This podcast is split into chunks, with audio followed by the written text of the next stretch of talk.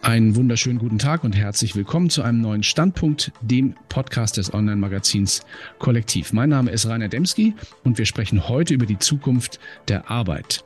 Viel hat sich ja gewandelt in unserer Arbeitswelt in den zurückliegenden Jahren. Demografischer Wandel, Globalisierung, Digitalisierung, New Work, das sind nur einige der Stichworte. Ein Thema, das in der Debatte um neue Arbeitskultur auch gerade in den jüngsten Tagen wieder heiß diskutiert wird, das ist die Vier-Tage-Woche. In Ländern wie Belgien, Frankreich und Island gehört sie bereits bereits zum Alltag. Großbritannien, Kanada und Japan probieren sich da gerade aus. Und hierzulande gibt es bereits auch schon Unternehmen, die von fünf auf vier Regelarbeitstage umgestellt haben. Was diese Entwicklung für unsere Volkswirtschaft und unseren Arbeitsmarkt bedeuten kann, und ob das Modell sich vielleicht generell durchsetzen wird, dazu sprechen wir heute mit Professor Dr. Lutz Bellmann. Er ist emeritierter Professor für Volkswirtschaftslehre mit dem Schwerpunkt Arbeitsmarktökonomie an der Friedrich-Alexander-Universität in Erlangen und Nürnberg und außerdem Professor an der Nikolaus-Kopernikus-Universität in Turun. Ganz herzlich willkommen, Herr Professor Bellmann. Ja, guten Tag, Herr Dembski.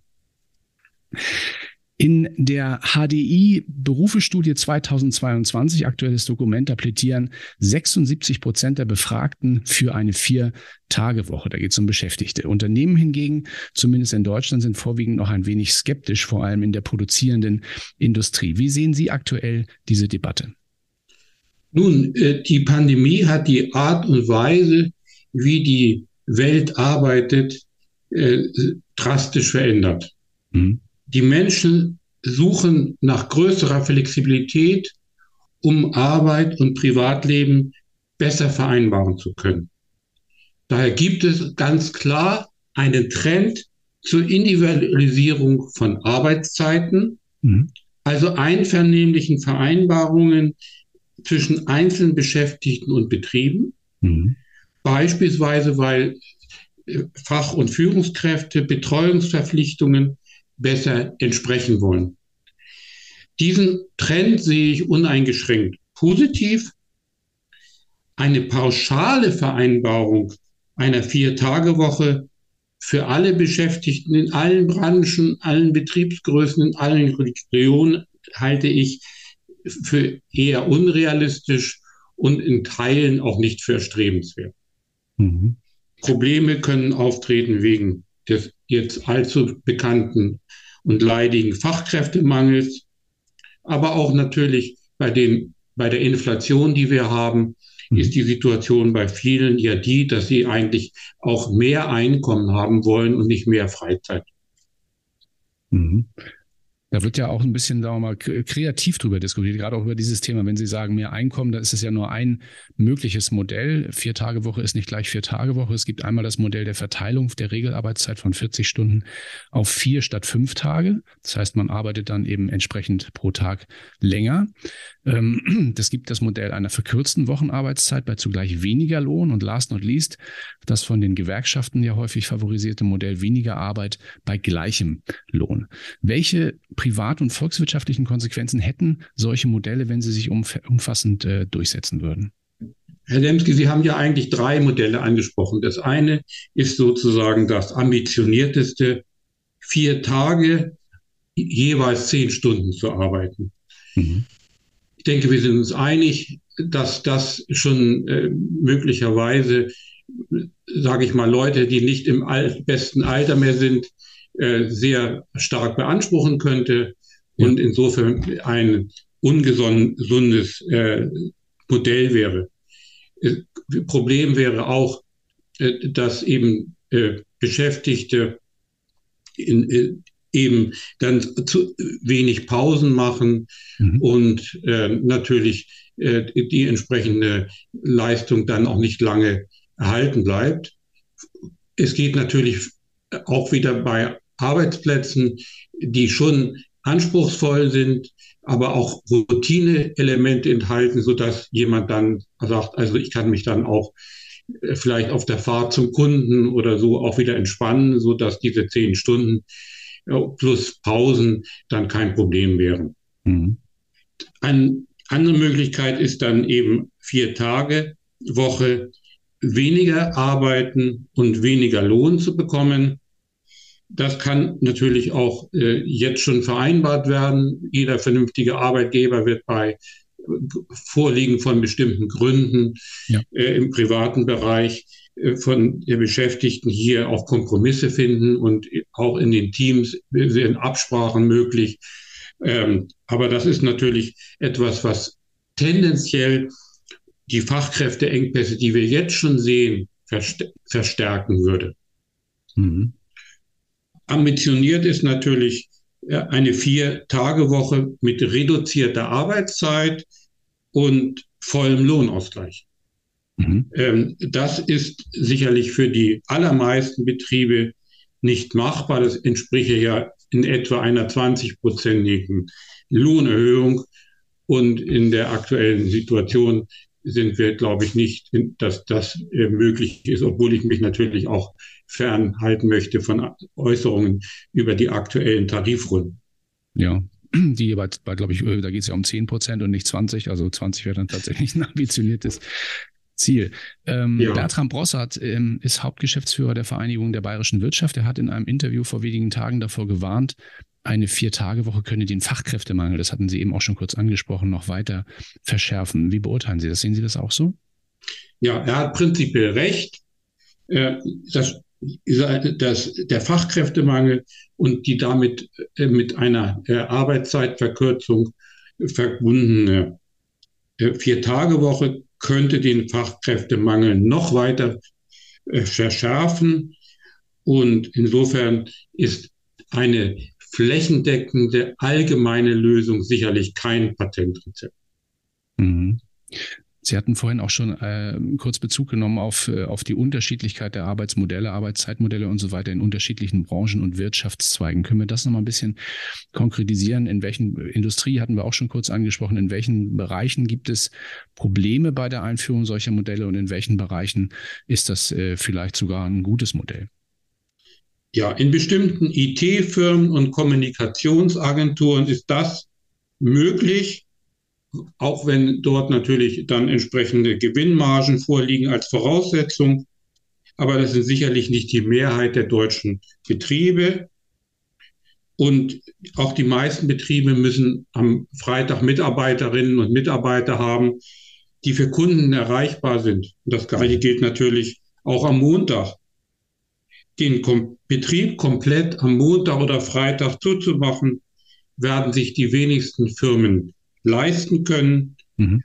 auch weil das die meisten Kunden nicht akzeptieren werden. Und insofern gibt es sicherlich einzelne Betriebe, die sich hier auf einen Weg machen könnten, der für sie und für ihre Beschäftigten eine wirkliche Verbesserung bringt. Mhm. Aber es sind eben doch überschaubar viele Betriebe, äh, von denen man erwarten kann, dass sie hier dieses Modell nutzen. Mhm. Vielleicht auch gerade in so einem durchindustrialisierten Land wie Deutschland ist das vielleicht auch der Fall. Ähm, nun ist ja so, äh, Befürworter der, der generellen Umstellung äh, auf eine Vier-Tage-Woche äh, zitieren ja auch immer ganz gerne Länder, in denen das schon praktiziert wird. Ne? Belgien oder Island hatten wir schon genannt, da ist die Vier-Tage-Woche ähm, zu weiten Teilen schon Realität. Gibt es eigentlich aus Ihrer Sicht Erfahrungswerte aus diesen Ländern und lassen sich diese auf unseren Markt und auf unsere Gesellschaft übertragen oder ist das einfach, äh, würde man da Äpfel mit Birnen vergleichen? Äh, das ist eine sehr interessante Frage. Natürlich sind die Bedingungen in anderen Ländern äh, grundsätzlich in vielen Aspekten anders. Allerdings kann man natürlich auch äh, bestimmte äh, Anregungen aufnehmen. Äh, allerdings jetzt in Belgien haben wir die Situation, dass dort eben die, den Beschäftigten seit letztem Jahr, ich glaube seit November letzten Jahres, das Recht gegeben wird, mhm. auch eine Vier-Tage-Woche zu arbeiten, ähm, wenn entsprechend der Arbeitgeber zustimmt. Und äh, das ist allerdings dann nicht äh, verbunden mit einem vollen Lohnausgleich, wenn die Arbeitszeit gleichzeitig verkürzt wird. Also insofern ist das hier, glaube ich, auch äh, nicht übertragbar auf Deutschland, weil äh, mhm. der, ähm, äh, eine Reduktion der Arbeitseinkommen, auch gerade vor dem Hintergrund der aktuellen äh, Preisentwicklung nicht vorstellbar erscheint. Mhm, ja. In Island gibt es ähm, ein, eine etwas andere Situation. Dort wurde schon beginnend in 2015 äh, größere ähm, Projekte durchgeführt, im, vor allen Dingen im öffentlichen Bereich mhm. äh, in der Stadt Reykjavik und dann äh, auch zwei Jahre später äh, in ganz Island und im, äh, allerdings vorwiegend im öffentlichen Bereich, mhm. was eben letztlich bedeutet, dass auch diese Erfahrungen natürlich dann nicht ohne weiteres übertragbar sind auf andere Bereiche. Mhm. Aber äh, der öffentliche Sektor in Island konnte damit zeigen, dass er eben sowas wie der Motor einer Entwicklung in der ähm, Arbeitswelt darstellt, der Veränderungen auch anstößt und nicht immer nur hinterher hinkt den Entwicklungen, die es in anderen Bereichen schon lange gibt. Also insofern äh, ist das eine sehr positive Entwicklung gewesen mhm. und äh, die ähm, 90 Prozent derjenigen, äh, die das in Island gemacht haben, äh, machen es immer noch. Also insofern sind äh, hier auch wirklich hat, äh, wurde etwas losgetreten ja. durch diese Initiative äh, der Stadtverwaltung beziehungsweise der, der äh, Landesregierung, äh, was dann durchaus auch äh, die Menschen überzeugt hat und dann auch weitere Nachahmer gefunden hat oder jedenfalls haben die weitergemacht, die diese mhm. positiven Erfahrungen gemacht haben. Hm, okay. Ähm, wenn wir mal ein bisschen tiefer in die Unternehmen selbst äh, hineinblicken. Gesetzt den Fall, ich habe jetzt ein Unternehmen, in dem ich so etwas prinzipiell mal umsetzen kann. Sie hatten es vorhin angesprochen, IT, äh, Agentur, Dienstleistungsgewerbe und so weiter. Ich entscheide mich als Unternehmer dafür, so, sowas anzubieten, sowas zu machen. Ähm, das ist ja nicht so ganz einfach. Wenn man so einen Wandel gestalten möchte, wie, wie gestalte ich den möglichst optimal? Das fängt ja bereits bei so einer Entscheidung an. Haben Sie vorhin auch schon kurz äh, angesprochen, welcher Tag wird dann der freie Tag? Ne? Vielleicht aber auch, äh, es gibt auch viele andere Dinge wie Arbeit arbeitsrechtliche Themen, die man da äh, beachten muss. Ähm, vor welchen Herausforderungen würde ich da stehen als Unternehmer, wenn ich sowas umsetzen möchte? Ja, äh, der, die Einführung einer Vier-Tage-Woche kann natürlich nicht von heute auf morgen erfolgen. Ich kann nicht am Donnerstag sagen, jetzt ab Montag wird Vier-Tage-Woche gearbeitet, sondern das ist ein Prozess erforderlich, in dem die Beteiligten äh, von der Betriebsleitung angefangen über das Management, die Beschäftigten, die, der Betriebsrat zusammenkommen und überlegen, mhm. äh, wie die Produktivität im Unternehmen erhöht werden kann. Und da kann dann natürlich auch die Vier-Tage-Woche ein Element sein mhm. von auch anderen, über die man reden muss.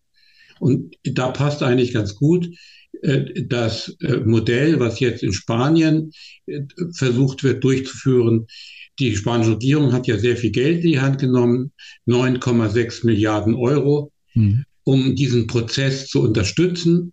Das heißt, die äh, Betriebe äh, äh, in diesem Prozess zu begleiten mit finanziellen Möglichkeiten für ähm, Weiterbildung, Ausbildung, um sie auch die Beschäftigten auch zu befähigen, in, in dieser neuen Arbeitswelt besser zurechtzukommen und dann eben auch eine Vier-Tage-Woche durch entsprechende Produktivitätserhöhungen finanzieren zu können. Mhm. Wir müssen da nochmal ganz, glaube ich, ganz klar differenzieren, auch zwischen dem Thema, was sowieso ja schon arbeitsrechtlich und äh, geht und auch in vielen Betrieben durchgeführt, nämlich das Thema Teilzeit, ne? also was man individuell zwischen einem einzelnen Mitarbeiter und einem Unternehmen ähm, vereinbaren kann und dieser, dieser generellen äh, Arbeitszeitverkürzung vier Tage. Das ist doch, äh, ist schon ein Unterschied, oder? Ja, äh, es ist eigentlich nicht vorstellbar, dass äh, Betriebe äh, an, für einen Tag schließen. Das heißt, die Beschäftigten, die nur vier Tage arbeiten, können in der Regel nicht alle am gleichen Tag frei haben. Mhm. Und das ist natürlich gerade in dem Bereich der kleinen und mittleren Unternehmen, den ich jetzt äh, eben erwähnt habe, anhand des spanischen Beispiels ein großes Problem. Und insofern könnte ich mir da eher vorstellen, dass man zu Regeln kommt, den Mitarbeitern ein bis drei Tage pro Woche zu erlauben, äh, eben äh, einen Tag zusätzlichen Urlaub zu nehmen, der dann auch bezahlt wird. Mhm. Mhm. Jetzt berichten Unternehmen ja aber auch in Deutschland, also nicht nur in, in, im Ausland, sondern auch in Deutschland, die die Vier-Tage-Woche bereits eingeführt haben, durchaus von positiven Effekten, wie zum Beispiel weniger Kündigungen oder weniger Krankheitstage. Ähm, kurze Frage, sind diese Aussagen aus Ihrer Sicht repräsentativ? Nein, das sind eben auch äh, Untersuchungen, die auf bestimmte Wirtschaftszweige beschränkt sind. Mhm. Es sind auch ähm, Befragungen, in denen eine sehr begrenzte Zahl von Unternehmen teilgenommen haben und auch natürlich die Zahl der Beschäftigten ist äh, übersichtlich. Insofern kann man da auch noch nicht zu viel draus lernen. Und es werden natürlich die äh, positiven Erfahrungen in den Vordergrund gestellt bei diesen Studien. Mhm. Ein Beispiel hatte ja gesagt, dass in Island 90 Prozent der Beschäftigten hier weitermachen wollen. Allerdings ist das so, dass in, in Island äh, die Beschäftigten vier, im Durchschnitt vier Stunden in der Woche weniger arbeiten. Mhm. Das ist hier schon etwas anderes, als wenn acht Stunden äh, eingearbeitet werden müssen. Ja. Äh, und insofern muss man da dann auch mal das Kleingedruckte sehen. Mhm. Es gibt auch über das, was wir bisher besprochen haben, äh, positive Erfahrungen in Schweden zum Beispiel, aber dort gibt es auch sehr viele negative Erfahrungen, sodass die Regierungen, die das schon vor längerer Zeit initiiert hatten, von einer allgemeinen Regelung absehen. Mhm. In anderen Ländern, äh, Sie hatten ja auch schon Japan erwähnt, gibt es immer einzelne Beispiele von Unternehmen, die sowas machen. Bekanntestes Beispiel ist die Firma Toyota, die vor zehn Jahren äh, solche Regelungen eingeführt hat und dabei geblieben ist. Mhm. Also insofern ähm, gibt es hier durchaus Beispiele, äh, wo auch alle Beteiligten äh, äh, das nicht mehr verändern wollen. Mhm. Sicher muss man natürlich dann aber auch, glaube ich, immer im Detail ein bisschen reinschauen, wie dann also dieses Modell auch ganz konkret in der Ausgestaltung umgesetzt wurde, um das auch gut vergleichen zu können. Die Absolut.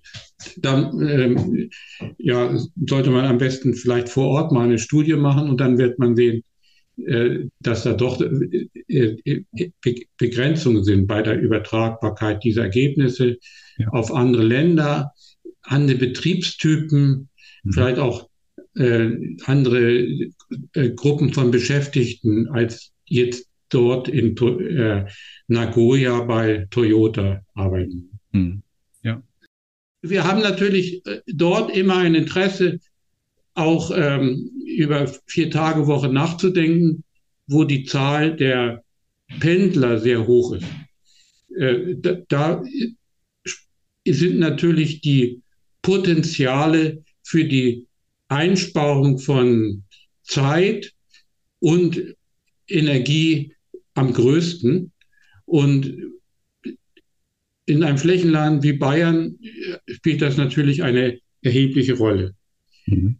Der zweite Aspekt, der vielleicht auch immer wichtiger wird, ist die Tatsache, dass die Möglichkeiten äh, in einer, bei einem verlängerten Wochenende auch bewusster eine Kaufentscheidung zu treffen und der Einbeziehung ökologischer Aspekte einfacher wird, als wenn die Menschen äh, etwas stärker unter Zeitdruck ihre ähm, Entscheidungen über die Auswahl von Produkten und Dienstleistungen treffen müssen.